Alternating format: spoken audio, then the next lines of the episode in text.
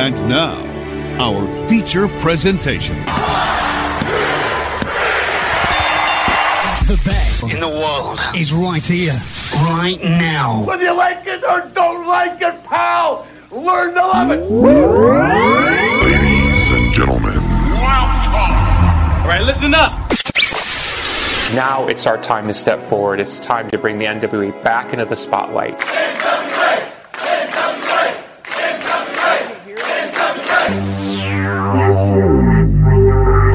I was thinking that it might be a good idea if you and I formed an alliance. Let's get ready to rumble! Attention, everyone.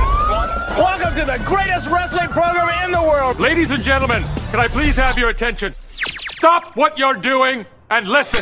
It's the Alliance Guys podcast with your hosts Kevin Frazier, DKM, and JCap.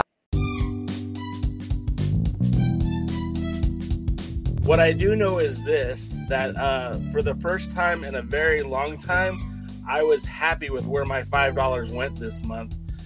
It hurt a heck of a lot less watching some of this wrestling because it felt like a good wrestling show. And I'm not going to say it was the best wrestling I've ever seen, but this was probably the best presentation that the NWA has provided in a 45 to 55 minute window. And I was very happy with it. You know, I know, Jaden, you didn't catch it, but I'm going to ask DK, what did you think of By Any Means Necessary Part 1? Well, I really enjoyed the first 30 minutes. Even some of the things I wasn't overly fond of made sense because of how they did it. Wasn't wild about the women's tag match, but in isolation, I liked Mims versus Mass Dude. Mass Dude, and the Great Mass Dude. Excuse me. So, you know, hey. Like you said, $5. I probably got my money's worth out of it. Kevin, how'd you feel about this one? I thought it was actually a pretty good show.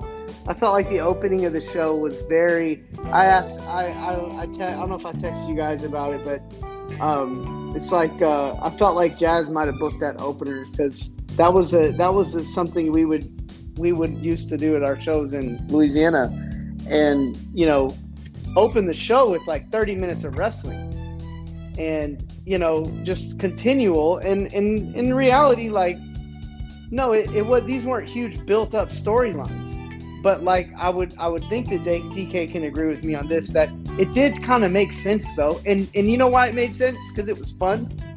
It was exciting. It was entertaining. And that's what wrestling should be. God dog it. Like, it's supposed to be fun, entertaining, and exciting. I felt and like it had a surprise. Yeah, there were surprises. The in-ring work was left a little bit to be desired, but I'll tell you who I was very impressed with, and that was the Fixers. I didn't realize how big they were until they got in the ring. And, right. You know, and even though it's hilarious to watch the big fat one, what's his name? Wrecking Ball. Wrecking Ball Legursky. Watching him run across the ring was maybe my favorite part of the night, because if you didn't watch him run across the ring, guys, you got to go back and watch it. But those guys were good, man. They were entertaining. They were big. They were believable. I knew they were going to lose to Mike Bennett and his guy, but to me, I felt like them and Mims' new look were my favorite parts of the show. Mims jumped up a huge notch, and this is the second what Jaden said earlier. That a wrestler's gear and their presentation can really change the game for them, because it can help eliminate distractions and draw your attention away from some of their flaws. It's kind of like bodybuilding. You know, don't show your flaws, only show your strengths.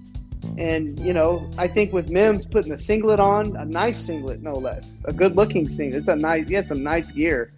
It made me look at his face more, made me look at his physical prowess more, and I was really impressed with Mims, and honestly, I knew he wasn't going to win the match, but I wanted him to, which tells you I was into it. I really wanted him to. I was like, come on, man. I know he's not going to win it, but dang it, like, I feel like I'm sliding in the direction of becoming a fan of his, which is pretty exciting. You know, it's kind of a cool thing to say, you know, because I want to be a fan. I'm not the bitter old wrestler, Jaden. I actually still love wrestling and like it and have very, very little bad taste in my mouth about the business. So when are you making a comeback then? That's I'm trying to keep it that way. Ah, I see. Don't become a promoter then. Hey, you'll hate wrestling. Hey, I will say this. You get me a match with Rey Mysterio, Jushin Liger, Chavo Guerrero, some great cruiserweight that I've never wrestled. I'll come out of retirement for that. What about Craig Classic? Heck no, but no, really, I would take Rey Mysterio any day. I'll do it for free. Just fly me in. I'm in. I got mine. So there you go. I'm just saying, like Rey Mysterio, he's my favorite wrestler of all time, and in my opinion, the only guy that rivals Daniel Bryan in work rate for the last 20 years. James H. Jackson pointed out By Any Means Necessary actually was 1 hour and 15 minutes and 37 seconds in length. So really, they like this over delivered as far as I'm concerned, because you know they advertised like 3 matches or 4 matches, and we got more. And I'm always okay with more. It starts off with a promo from Jack Stane, and you know Jack Stane is really kind of taking it to the next level in terms of his promo skills. Like he's a guy that we've always wanted to hear what he had to say. But as champion in the NWA was very quiet. You almost never heard him cut promos, and this resurgence of the former world champion, former North American champion, former national champion, former tag team champion has really been a step up. And I really like the development of the character. 2 quotes that I love that he said is what we're going to see is a level of violence you haven't seen before, which I think is always great when talking about a steel cage match. And I really enjoyed when he emphasized that I will put my fist through your face. Always like great talking points as far as I'm concerned. I thought it was a great promo. DK, what did you think about the promo? Yeah, it's kind of what you said. I'm kind of sad he wasn't doing things like this back when he was champion. I mean, I don't know if it's more confidence in his abilities now or what. But he's got a soft voice, but it works for him, you know. And this is proof that you don't have to be yelling, screaming, hollering, and still be somewhat intimidating. Because, you know, I've stood next to Jax before, and there's pictures of me next to Jax, and, you know, the size alone intimidates you. Yeah, you know, his talk was good, made sense. You believed him. You didn't think that these were words that were written for him. You believed what he said. Kevin? Yeah, okay. Before everybody freaks out on me here, it wasn't Jax's best promo. No. Since he's been working in this character, I felt like it. I felt, and again, you know, hey, you know, what am I to tell Jax Dane, who, like DK said, like one of the more intimidating guys I've ever met in my life, but also one of the nicest guys you'll ever meet too. And he was anyway. Sure. But no, I felt like maybe a little better preparation for this promo would have paid dividends for him. Just maybe you don't have to script your whole promo, but maybe you want to pace it, you know. And it felt like it kind of just at the end. And you always want to end a promo. You always want to start the promo strong, and you always want to end the promo strong, and you always want to make a point. He made a point. He started the promo strong. I just felt like it ended with a little bit of but as a whole, he's still the most interesting character they've got going on their television show for me. And again, I look for all of Steve Austin's promos weren't always great either.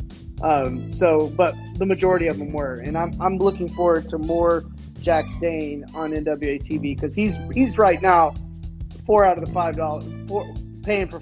$5 I'm spending. If he's on the show, I'm watching. This may sound weird, but I think he's actually kind of peaking now. It's been 9 years since he held the title, but I mean, I think right now he's probably at his peak. Real quick, I think I just read some more releases, and that's kind of why I was quiet there for a second, but it looks like, I don't know if these are accurate or not because it's not a source that I'm familiar with, but it sounds like Danny Burch, Tim Thatcher, Drew Gulak, and Tegan Nox have been cut as well. I like three out of four other people. So Tegan Nox, Thatcher, and who? Drew Gulak. Okay. Danny Burch. Okay. I know Danny Burch was only Lorcan's partner, yeah. So... Yeah, Gulak was pretty good, but didn't fit into the WWE very well. I think Thatcher. They let go of Thatcher. That's what they said. That's what this report said. Yeah, I really like Timothy Thatcher. So, but again, there's probably reasons behind it. And then what was the other one that you mentioned? It was Tegan Nox. Yeah. Okay. Boo. So anyways, all right, so that's, again, crazy. A lot of stuff is just changing here on the fly, and it'll be interesting to see how things come in 2022, that's for sure.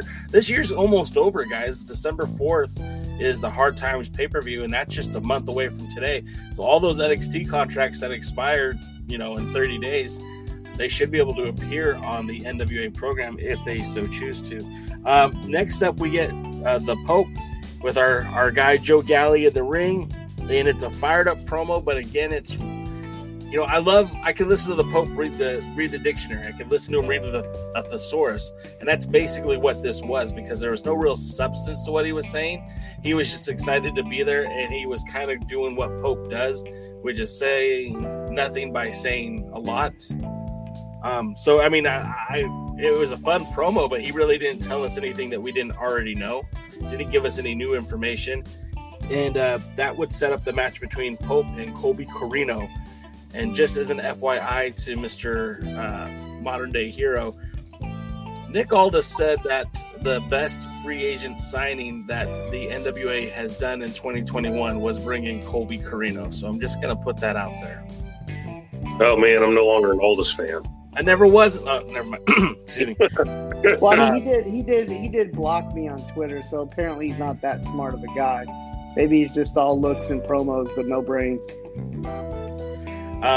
Colby brings out the Fixers, Jay Bradley and Wrecking Ball Legursky. Wrecking Ball was trained by Matt Taven and is currently training with Bully Ray. Jay Bradley was at the 70th anniversary show. He was also at the Crockett Cup, and was even at the pop-up show that they did in early January 2019 when he wrestled Tom Latimer. Kevin, you'll be happy to hear that Tom Latimer beat him. And the match was going okay, but the Fixers started to get involved. That would bring out the Ill Begotten such an awful name, of Captain Yuma and Rush Freeman. They would join the Pope in support and kind of help even up the odds. Pope would end up getting the victory. The match itself, I was actually all right with this match. I'm going to go to you first, Kev, because I know you're a huge Colby fan. What did you think of this one? Yeah, I didn't really like the match very well. If Colby's so great, I really felt like this match should have been right in his wheelhouse. For a guy like of that size and stature, getting to wrestle a guy Pope's size and stature, as they say in football, the playbook is completely open. And these guys could have done anything and everything in that match, given their size comparison, the fact that, one of them has charisma, the other one pretends like he has charisma. It could have been more. I would have liked to see more of the match. It wasn't a bad match by any stretch. This is a great time to point out the production value on this show was 100 times better. Like, 100 times better. Like, did I say 100 times better already? Like, it was so much better. So it was so much easier to watch. But yeah, the match was all right. It wasn't certainly bad. I kind of am the same with Pope. You know, it's like let him just a good promo like that. If he doesn't have anything to say, let him pick something random to talk about, but not something like that we've already heard him go out and not talk about, and say and then not say it. It's like let him go in there and talk about Kentucky and the history of the town they're in or something, or I don't know, just talk about something, and then the match happened, you know, because he's such a good talker. He could just go out there and talk about anything, and it would be fun to listen to. But again, it wasn't a bad match. There was a huge botch there, though, with Colby Corino off the top in that match with the double foot stomp and all that. And it's just like, come on, NWA guys. Like, every show you've got this. At some point, somebody that's booking this thing needs to come in, a worker who understands this sort of thing needs to come and say, guys, we've got to tighten this up. Like, we can't have a botch every single show. Especially in this match where it's supposed to be two of their work rate guys. So it was good, but it was certainly. But I definitely like the segue into the next match. Was it a weird? And DK, we'll get to your thoughts in just a second. Kevin, when he missed that spot, I, you know, being the non-pro wrestler but a longtime fan, realized something went wrong. Did it look like to you that Colby was like a deer caught in the headlights because he didn't really know what to do? Adjust for that, because that's what it looked like to me, and it looked like Pope tried to make something out of it, but it sure looked like Colby was just lost there for a second. I just think Colby, if Colby Corino wasn't Colby Corino, he would not even be on this show. Like, I guys, for just a second, pretend like his name was John Smith. You know, because he doesn't even have a gimmick. Remember, he doesn't even have anything really attached to him. It's just Colby, my dad's famous last name. Now everybody should pay attention to me. And he's even said that on the show. Like I said, if you call him John Smith and pretend like he has no background, you might start to see a little bit of what I'm talking about. TK, your thoughts?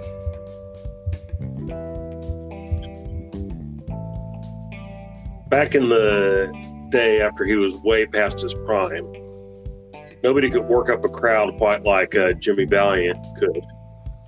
And I mean, he would go out there and he would talk and he'd do a promo. And if you ever got a crowd would go crazy, but if you ever got a transcript of what he said, he never said anything. You know, I mean, just total garbage. And I kind of feel that way with Pope today. Pope can go out there and say almost anything, and I get excited. I mean, I love listening to him. And he has the enthusiasm that you need to open a show. I mean, he had a purpose when he went out there, and that was to get the crowd going. And, you know, as far as I was concerned, he was successful. I thought the match was okay. I didn't have anything against it except for that one blown spot. And it was just more like, I don't know, deer in the headlights is right, but just, I mean, you could almost see the look on his face of, damn, that wasn't right. And so I only wish Pope would have reacted a little bit quicker than he did. You know, and done something, rolled him up or something. But overall, I mean, I don't have any major complaints, and only that one minor complaint. But what I really want to know is, Jaden, what's your opinion on Colby Corino? I've actually known the kid since he was like 8, and he was a good kid. I think he had some issues that kind of derailed him for a little while, and he's trying to get back on track. I didn't see the match, so I can't give you an honest opinion about it. When he's in there against a good veteran, I know I've seen him have some good matches, but I guess if he blew a spot, and that's what happens with a lot of these wrestlers nowadays. They do these spots instead of reacting what the crowd wants and reacting to the flow of the match and reacting to with a situation out there that they get lost once something goes wrong and they have no idea what to do. It happens to a lot of the wrestlers from nowadays. I will say I do like him with the Fixers and the Rey Boys. They're both big, huge guys, and if I were somebody, I'd probably transition him more into like a manager role for them, because he's kind of got that slappable, arrogant thing, and I think he's somebody that could take the bumps needed for that team, you know, get beat up on a regular basis or something like that for the team or whatever. So I will say I like that pairing. I'll also say, since we're probably getting ready to move to talk about the Fixers, that Wrecking Ball Legursky certainly, you know, he looks like his name.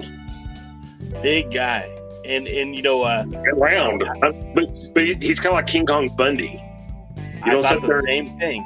You don't sit there and think, oh, fat guy. You think, big guy. Yeah. I agree with you 100%. Gary Horn kept saying via the live chat and on their post show as well how big those guys were, and you wouldn't believe how big they were. I've stood next to Jay Bradley before. He's a big guy, and he doesn't look all that big when he's standing next to the Wrecking Ball there, but they're both legitimately 6'4", big dudes, and it was kind of neat to see another tag team introduced to the NWA, although they don't have the best track record with tag team wrestling. Maybe that changes after By Any Means Necessary, because the next match we get is the aforementioned Ill Begotten, who came to even up the odds against the Fixers. Now, the Ill Begotten, like I said, is Rush Freeman and Captain Yuma, and this match did a great job of establishing who these guys are in the Fixers. The Wrecking Ball and Bradley, they just made everything look easy. And even Rush Freeman, who's a big dude in his own right, was still kind of dwarfed by these two brutes.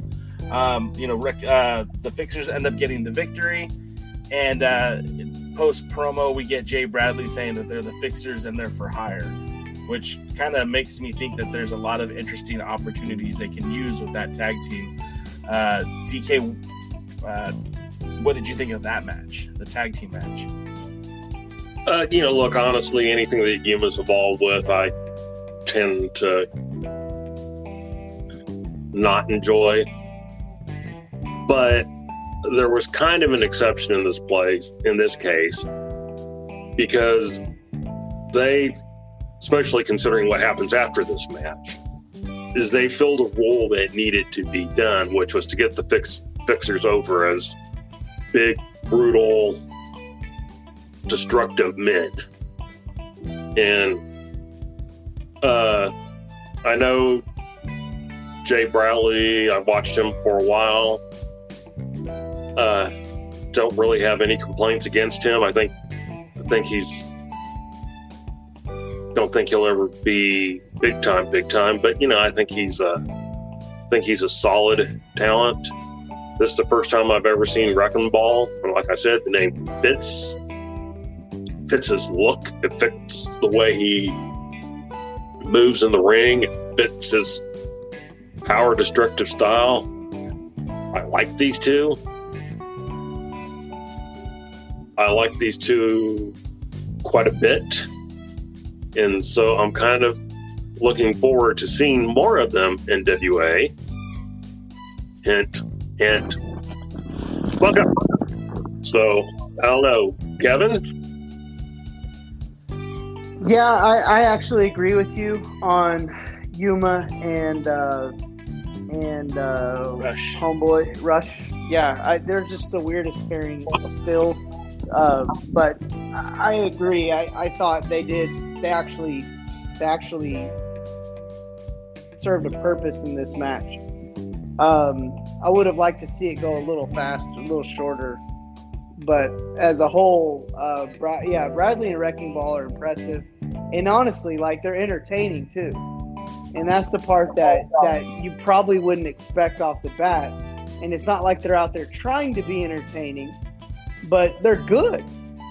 And like I said, Wrecking Ball running across the ring to tag Bradley was not supposed to be entertaining, but it was. And honestly, look, guys, that's why I love wrestling. Honestly, y'all know I'm a huge fan of heavyweight wrestling for sure.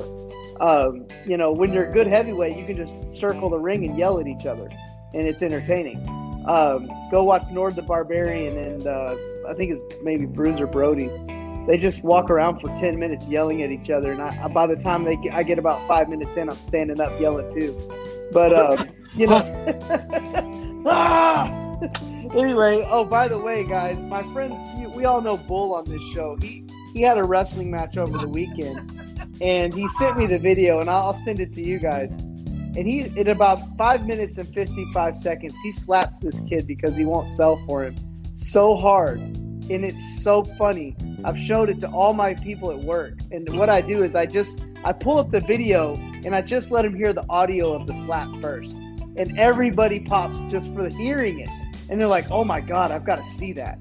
And then they see it and they're like, I can't believe it was even better when I got to see it. So anyways, I love big heavyweight wrestling. I love when big guys go out there and just beat up on each other. And these guys were entertaining. I really enjoyed it. And I really enjoyed that I got to see him for 3 segments in a row and 2 matches. And so kudos, because we did get some really good, as we say on the show, content in these matches. I really thought this was the strongest part of any segment NWA's had in a while. My beautiful wife will be entering the screen here any second now. Hello, beautiful wife. I'm out of my league here, guys. We all knew that already.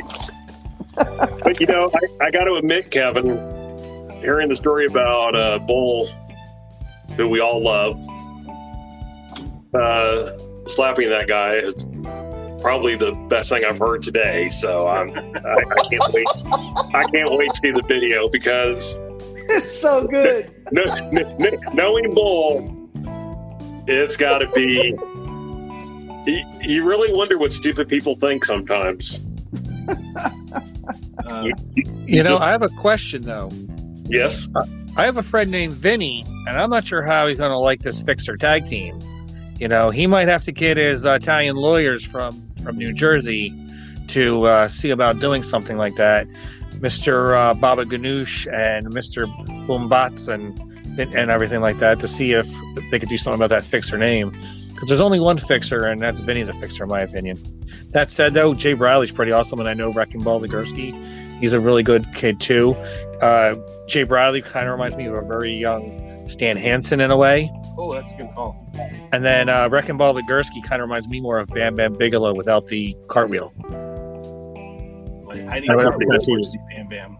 But I thought Bundy when I first saw him. I was like, oh man, we got modern day King Kong Bundy in here.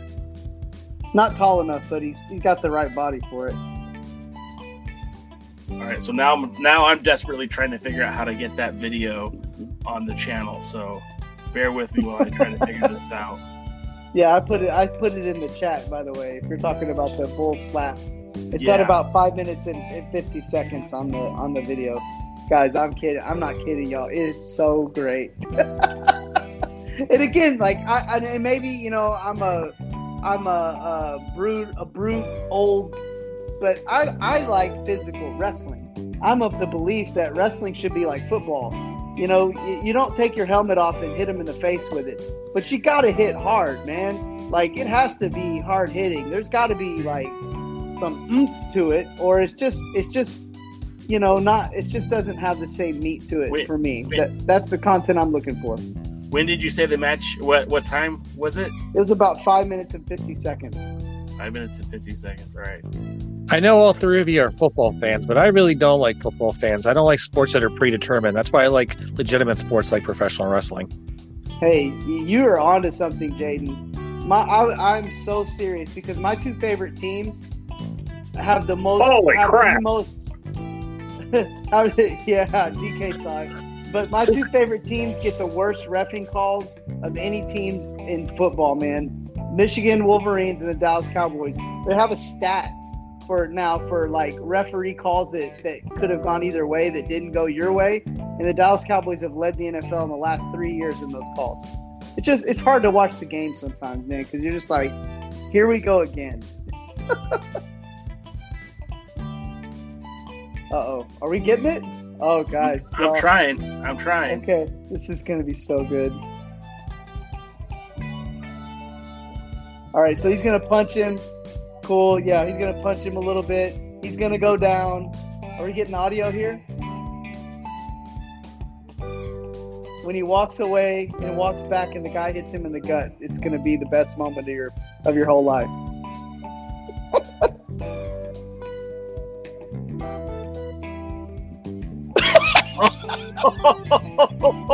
Dude, I didn't hear the audio. Where's the audio? You have to hear it.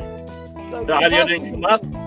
No, the audio didn't come up, no. All right, I don't know how I can do it, but let me try it again. So who is it? James Jackson. Holy cow, that was a slap.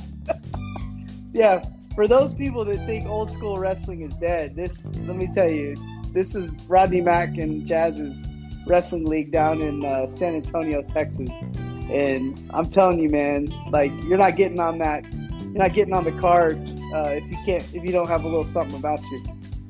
I can't get the audio up, but man, I heard it on my end. Oh man, we've been laughing about that all week at work because most of my coworkers, like they once they find out I'm a wrestler, they want to see all my matches. Oh wait. They want to see matches on YouTube, and so I started bringing that one around and showing them all. I'm like, hey, first you need to hear it, and then you can see it. So, and Terry McDermott, that hurt me just watching it. Guys, Bull's going to love it. We talked about him on the show. Well, we should get Bull on the show. Let him know. Oh, Jesus. You get me and him in the same place, it's going to be just mayhem, pandemonium. And that would be a taste of what the old podcast used to be like for all the new viewers. All right, so let's move on. We get the OGK, which I believe stands for the Original Kingdom. That would be Matt Taven and former challenger for the 10 pounds of gold, Michael Bennett. And they come into the show, kind of unannounced. And they walk into the Valor Hall and essentially challenge the Fixers. And I thought that was kind of cool because, Joe Galli got on the headset and said, yeah, the NWA just whispered in my ear that this match is sanctioned. So it was kind of cool like that. All right, we get another match. And we're talking about, I don't know the last time that I watched Power and got 3 consecutive matches without any BS in the middle. It was just match, match, match. And I felt really excited about that. And, to me, this is how this show could be every week if they wanted it to be. The match I thought was pretty good. Established the Kingdom as a legitimate tag team in the NWA. One thing that I thought was pretty awesome, and remember now this show was taped before the announcement from Ring of Honor. But one thing that Austin Idol said was, "Do the talents from Ring of Honor belong here?" And it was just an offhand comment, and it had nothing to do with the news that broke this week or last week. But I just thought, wow. That's such a great thing to have said, and it all kind of ties in so well because that tag team match was booked obviously before the news broke with Ring of Honor, so it just kind of felt like, oh, they're building to something. And obviously, to me, when I see so much introduction to tag teams, I feel like they're getting us ready for Crockett Cup 2022, and I think this match was put in place to make the Kingdom look solid when that announcement comes for a tag team tournament. Kevin, what did you think of this one?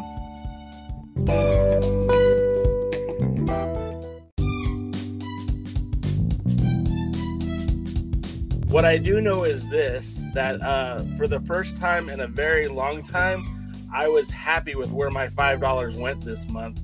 It hurt a heck of a lot less watching some of this wrestling because it felt like a good wrestling show. And I'm not going to say it was the best wrestling I've ever seen, but this was probably the best presentation that the NWA has provided in a 45 to 55-minute window. And I was very happy with it. I know, Jaden, you didn't catch it, but I'm going to ask DK, what did you think of By Any Means Necessary Part 1? Well, I really enjoyed the first 30 minutes.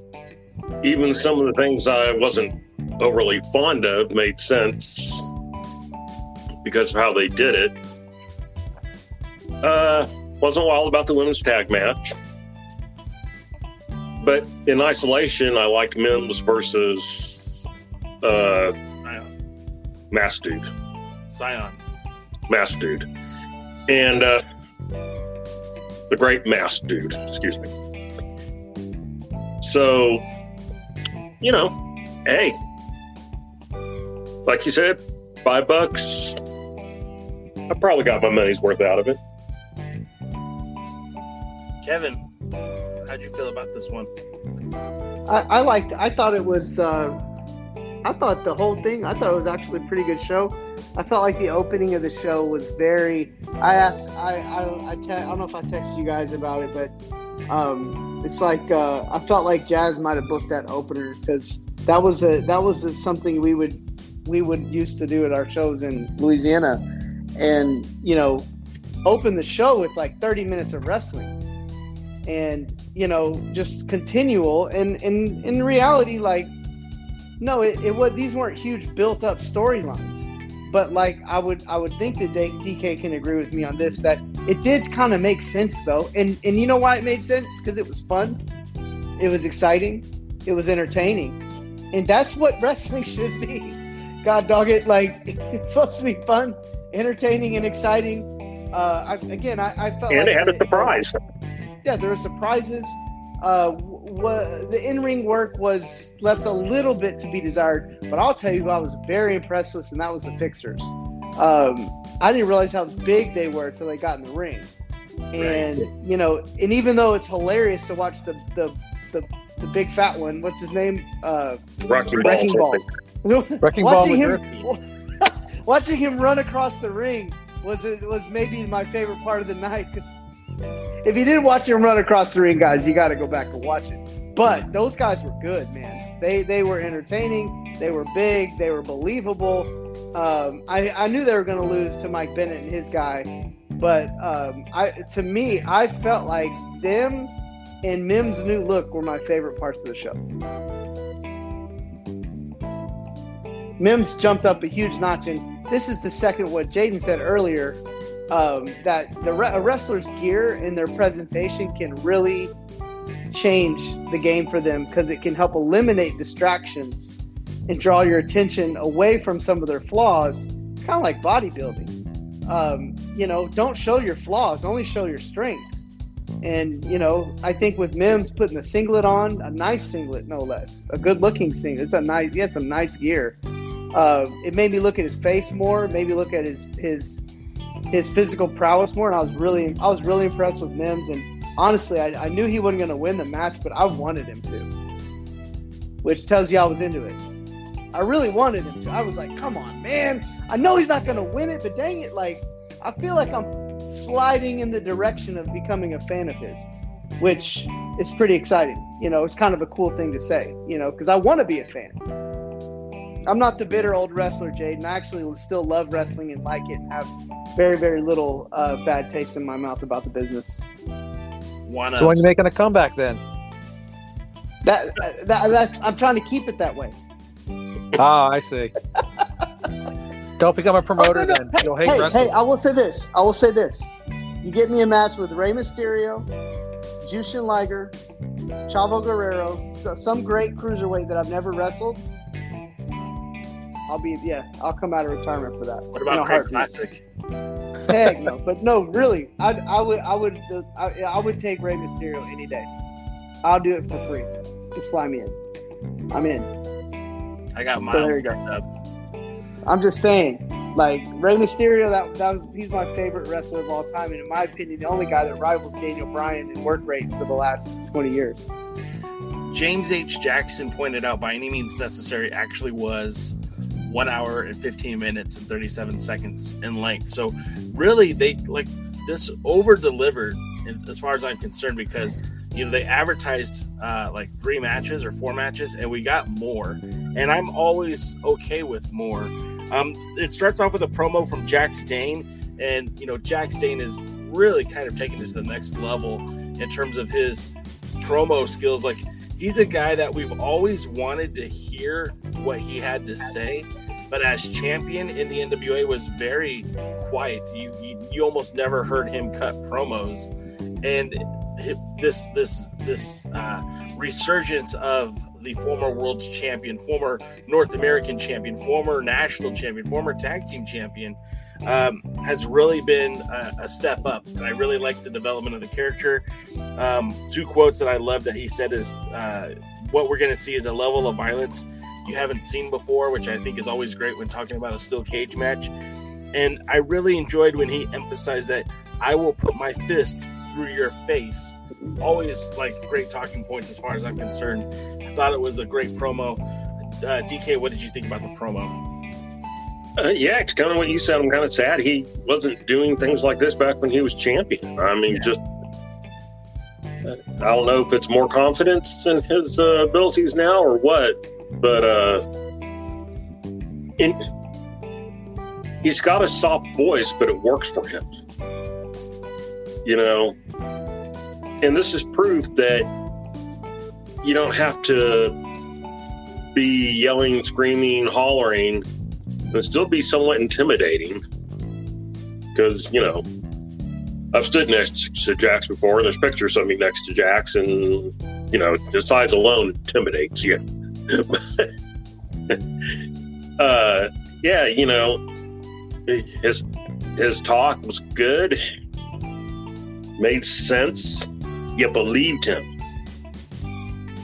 You didn't think that these were words that were written for him. You believed what he said. Kevin? Yeah, okay. Before everybody freaks out on me here, it wasn't Jax's best promo no. Since he's been working in this character. I felt like and again, you know, hey, you know, what am I to tell Jax Dane, who, like DK said, like, one of the more intimidating guys I've ever met in my life. But also one of the nicest guys you'll ever meet too. And he was, anyway. But no, I felt like maybe a little better preparation for this promo would have paid dividends for him. Just maybe you don't have to script your whole promo, but maybe you want to pace it, you know? And it felt like it kind of just meow at the end. And you always want to end a promo. You always want to start the promo strong, and you always want to end the promo strong, and you always want to make a point. He made a point. He started the promo strong.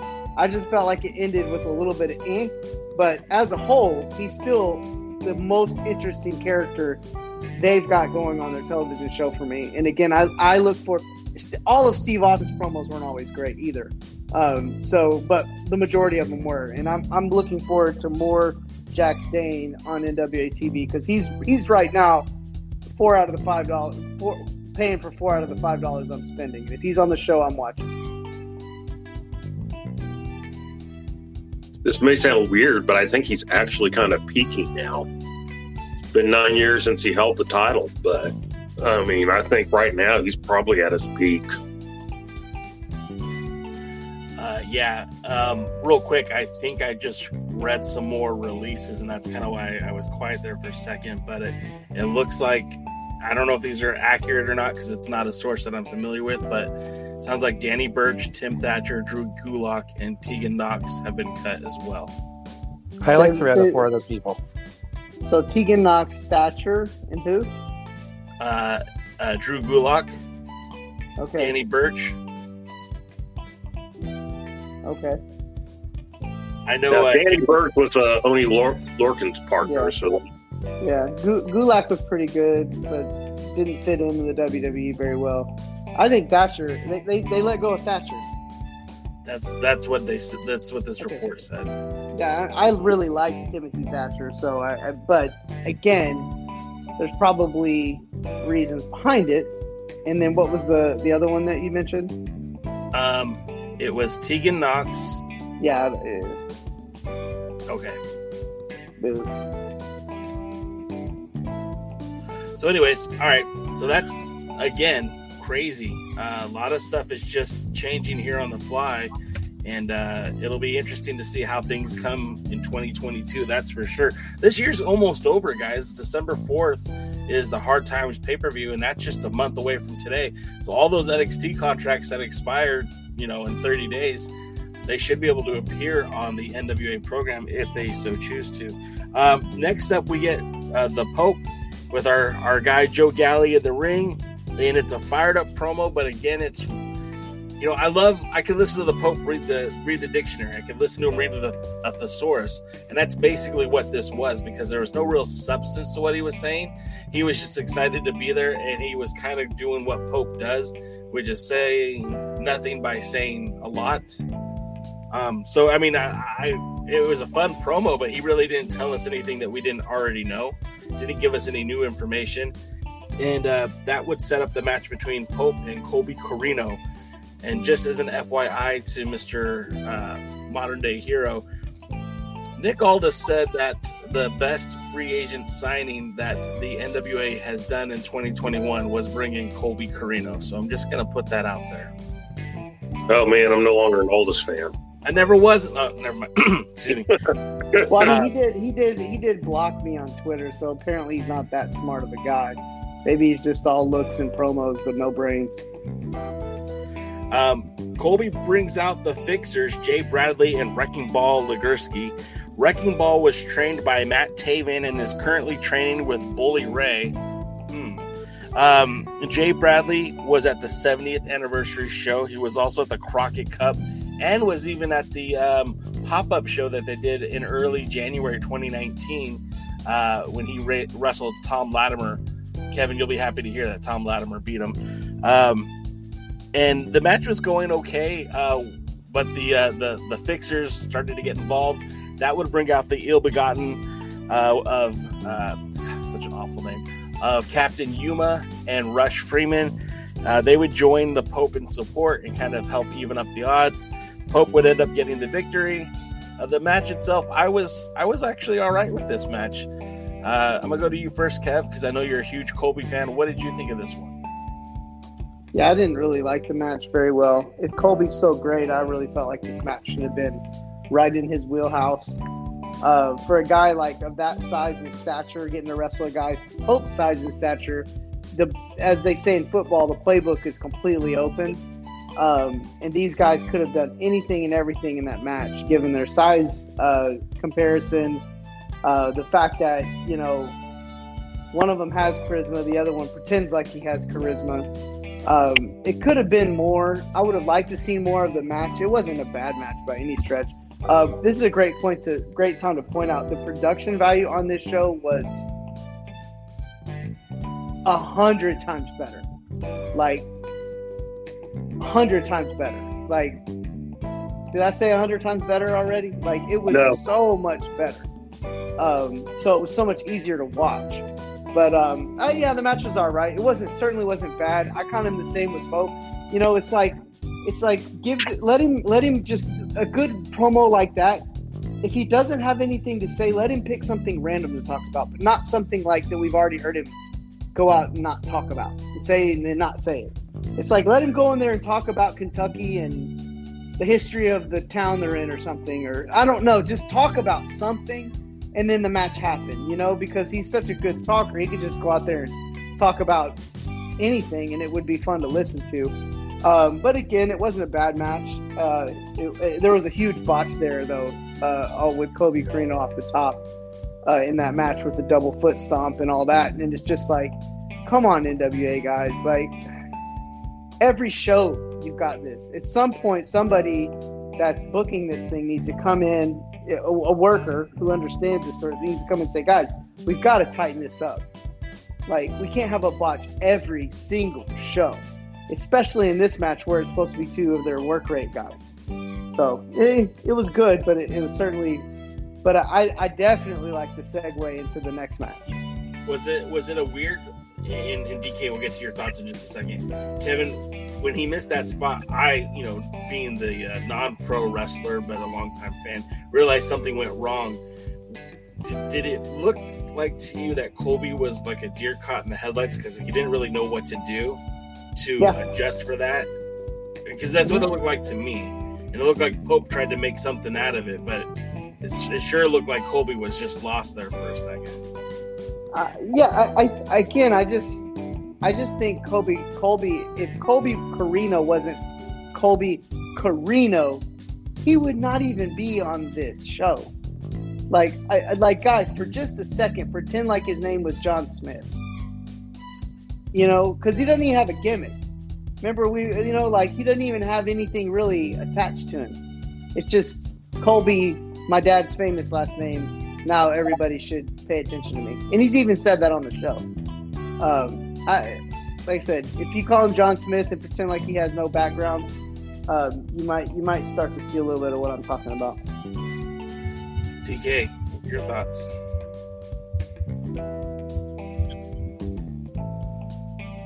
Back in the day, after he was way past his prime, nobody could work up a crowd quite like Jimmy Valiant could.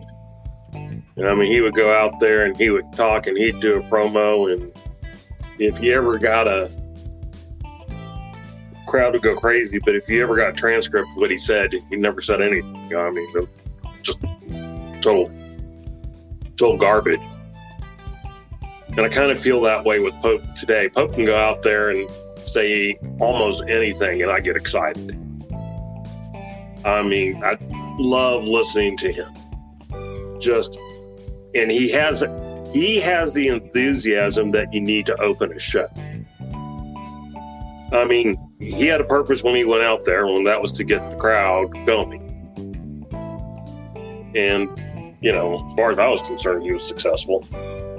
I thought the match was okay. I didn't have anything against it except for that one blown spot. And it was just more like, I don't know, deer in the headlights is right, but just, I mean, you could almost see the look on his face of, damn, that wasn't right.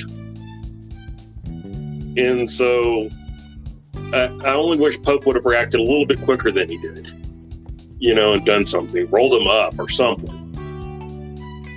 But overall, I mean, I don't have any major complaints, and only that one minor complaint.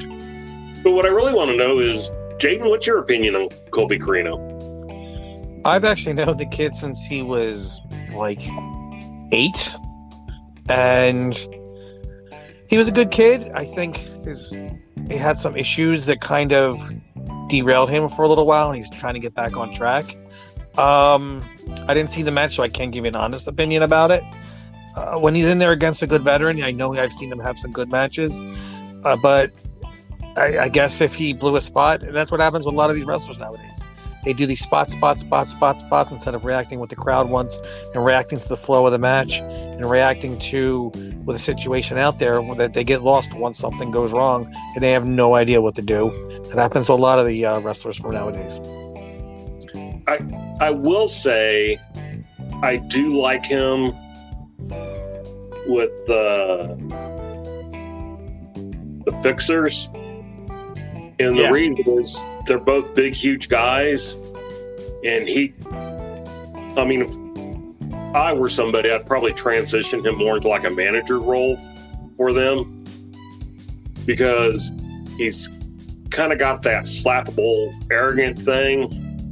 And I think he's somebody that could take the bumps needed for that team, you know, get beat up on a regular basis or something like that for the team or whatever.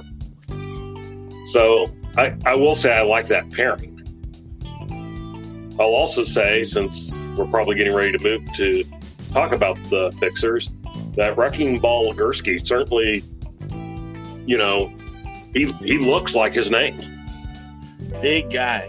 And you know... round. But he's kind of like King Kong Bundy. You don't sit there, same thing. You don't sit there and think, oh, fat guy. You think, big guy. Yeah. I agree with you 100%. Gary Horn kept saying via the live chat and on their post show as well how big those guys were, and you wouldn't believe how big they were. I've stood next to Jay Bradley before. He's a big guy, and he doesn't look all that big when he's standing next to to the Wrecking Ball there, but they're both legitimately 6'4", big dudes. And it was kind of neat to see another tag team introduced to the NWA, although they don't have the best track record with tag team wrestling. Maybe that changes after By Any Means Necessary, because the next match we get is the aforementioned Ill Begotten, who came to even up the odds against the Fixers. Now, the Ill Begotten, like I said, is Rush Freeman and Captain Yuma.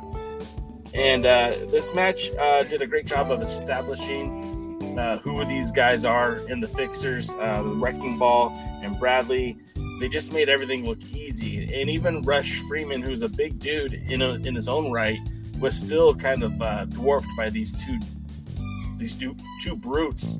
The Fixers end up getting the victory, and post promo we get Jay Bradley saying that they're the Fixers and they're for hire, which kind of makes me think that there's a lot of interesting opportunities they can use with that tag team. DK, what did you think of that match, the tag team match? Look, honestly, anything that Yuma's involved with, I tend to not enjoy.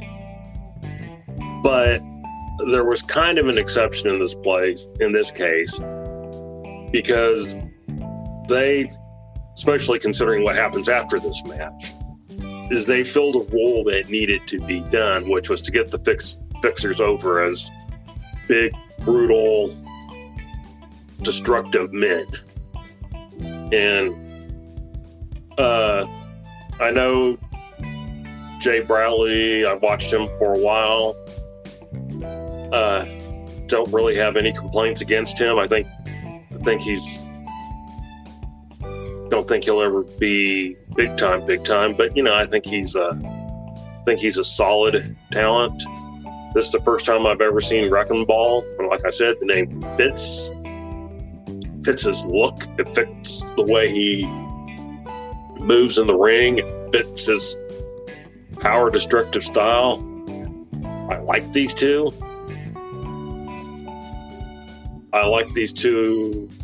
Quite a bit. And so I'm kind of looking forward to seeing more of them in WA. Hint. Fuck up. So, I don't know. Kevin? Yeah, I actually agree with you on Yuma and Rush. Homeboy Rush. Yeah, they're just the weirdest pairing still. But I agree. I thought they actually served a purpose in this match.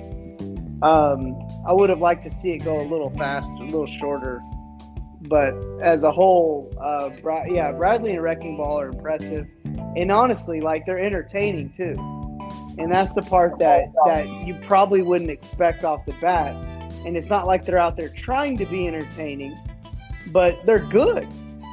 And like I said, Wrecking Ball running across the ring to tag Bradley was not supposed to be entertaining, but it was.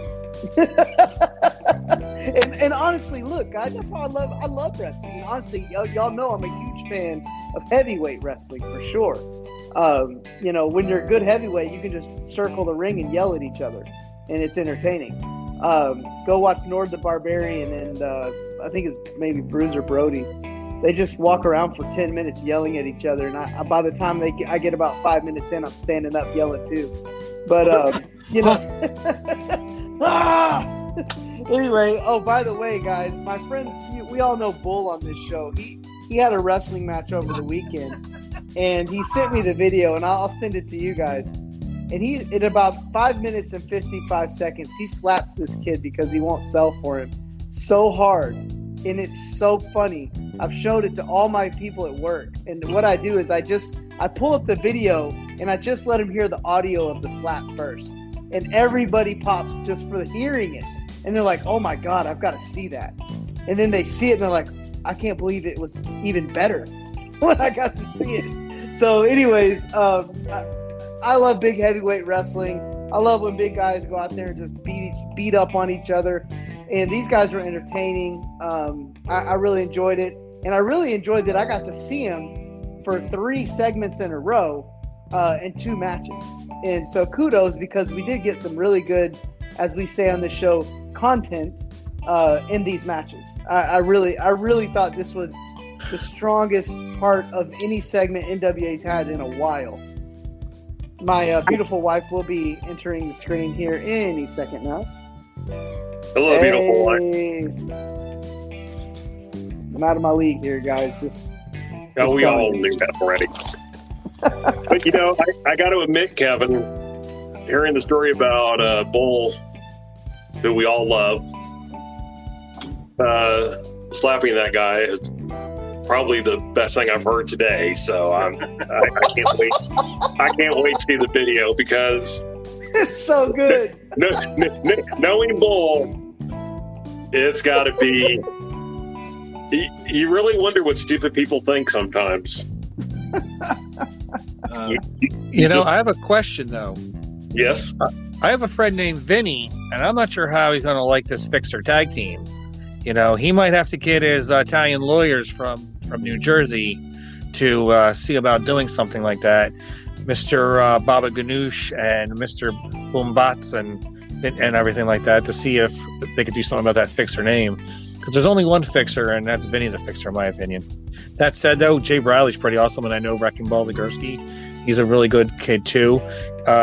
Jay Bradley kind of reminds me of a very young Stan Hansen in a way. Oh, that's a good call. And then Wrecking Ball Legursky kind of reminds me more of Bam Bam Bigelow without the cartwheel. I didn't see Bam Bam.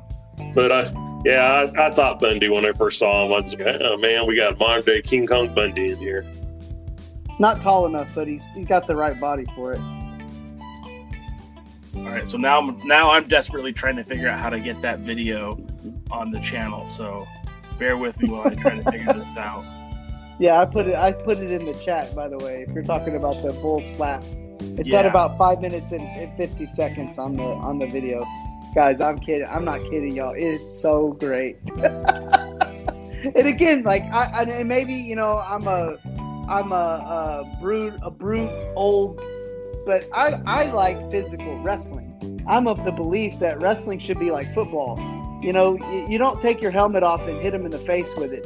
But you got to hit hard, man. Like, it has to be hard hitting. There's got to be, like, some oomph to it. Or it just doesn't have the same meat to it for me. That's the content I'm looking for. When did you say the match? What time was it? It was about 5 minutes and 50 seconds. 5 minutes and 50 seconds, all right.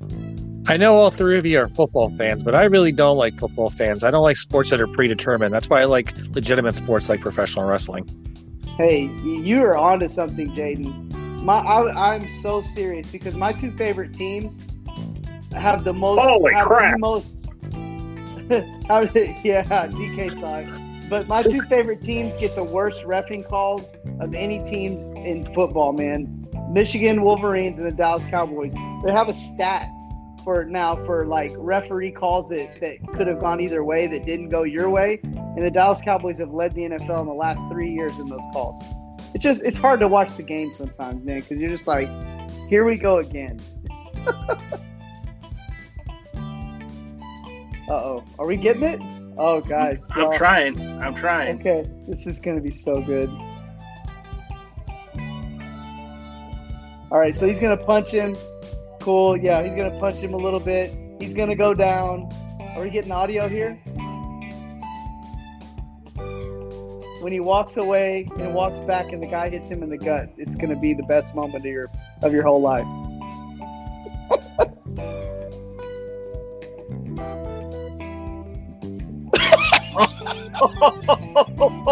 Dude, I didn't hear the audio. Where's the audio? You have to hear it. Like, the audio didn't come up? No, the audio didn't come up, no. All right, I don't know how I can do it, but let me try it again. So who is it? James Jackson. Holy cow, that was a slap. Yeah, for those people that think old school wrestling is dead, let me tell you, this is Rodney Mack and Jazz's wrestling league down in San Antonio, Texas. And I'm telling you, man, like, you're not getting on that. You're not getting on the card if you don't have a little something about you. I can't get the audio up, but man, I heard it on my end.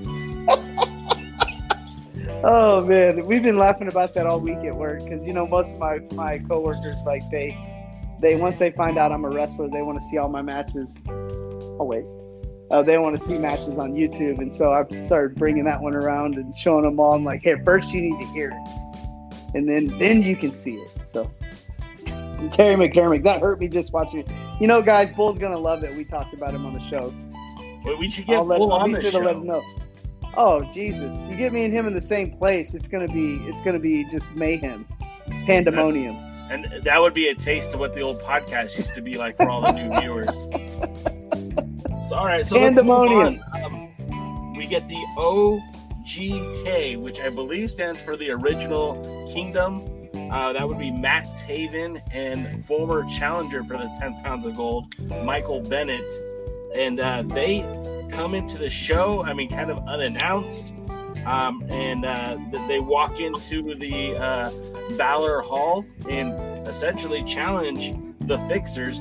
And I thought that was kind of cool because, you know, Joe Galli got on the headset and said, yeah, the NWA just whispered in my ear that this match is sanctioned. So it was kind of cool like that. All right, we get another match, and we're talking about, I don't know, the last time that I watched Power and got 3 consecutive matches without any BS in the middle. It was just match, match, match. And I felt really excited about that. And I, you know, to me, this is how this show could be every week if they wanted it to be. The match I thought was pretty good. Established the Kingdom as a legitimate tag team in the NWA. One thing that I thought was pretty awesome. And remember now, this show was taped before the announcement from Ring of Honor, but one thing that Austin Idol said was, do the talents from Ring of Honor belong here? And it was just an offhand comment, and it had nothing to do with the news that broke this week or last week. But I just thought, wow, that's such a great thing to have said. And it all kind of ties in so well because that tag team match was booked obviously before the news broke with Ring of Honor.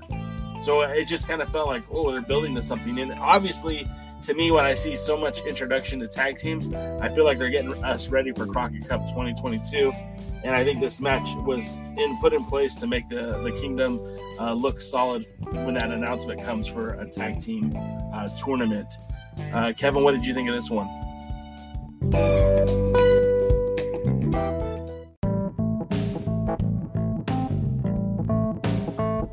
Thanks again for tuning in to the Alliance Blog Podcast, a presentation of alliance-wrestling.com. We genuinely appreciate your support. Would you consider subscribing so you won't miss any future episodes? We'd also like to remind you that we do a live stream every Tuesday at 5 p.m. Eastern, 2 p.m. Pacific on YouTube at the Alliance Blog. And you can follow us on Facebook, Instagram, Twitter, Tumblr, TikTok, and Twitch at the Alliance Blog. Remember, absorb what is useful, reject what is useless, add what is essentially your own. Thank you for tuning in, and we'll see you next time.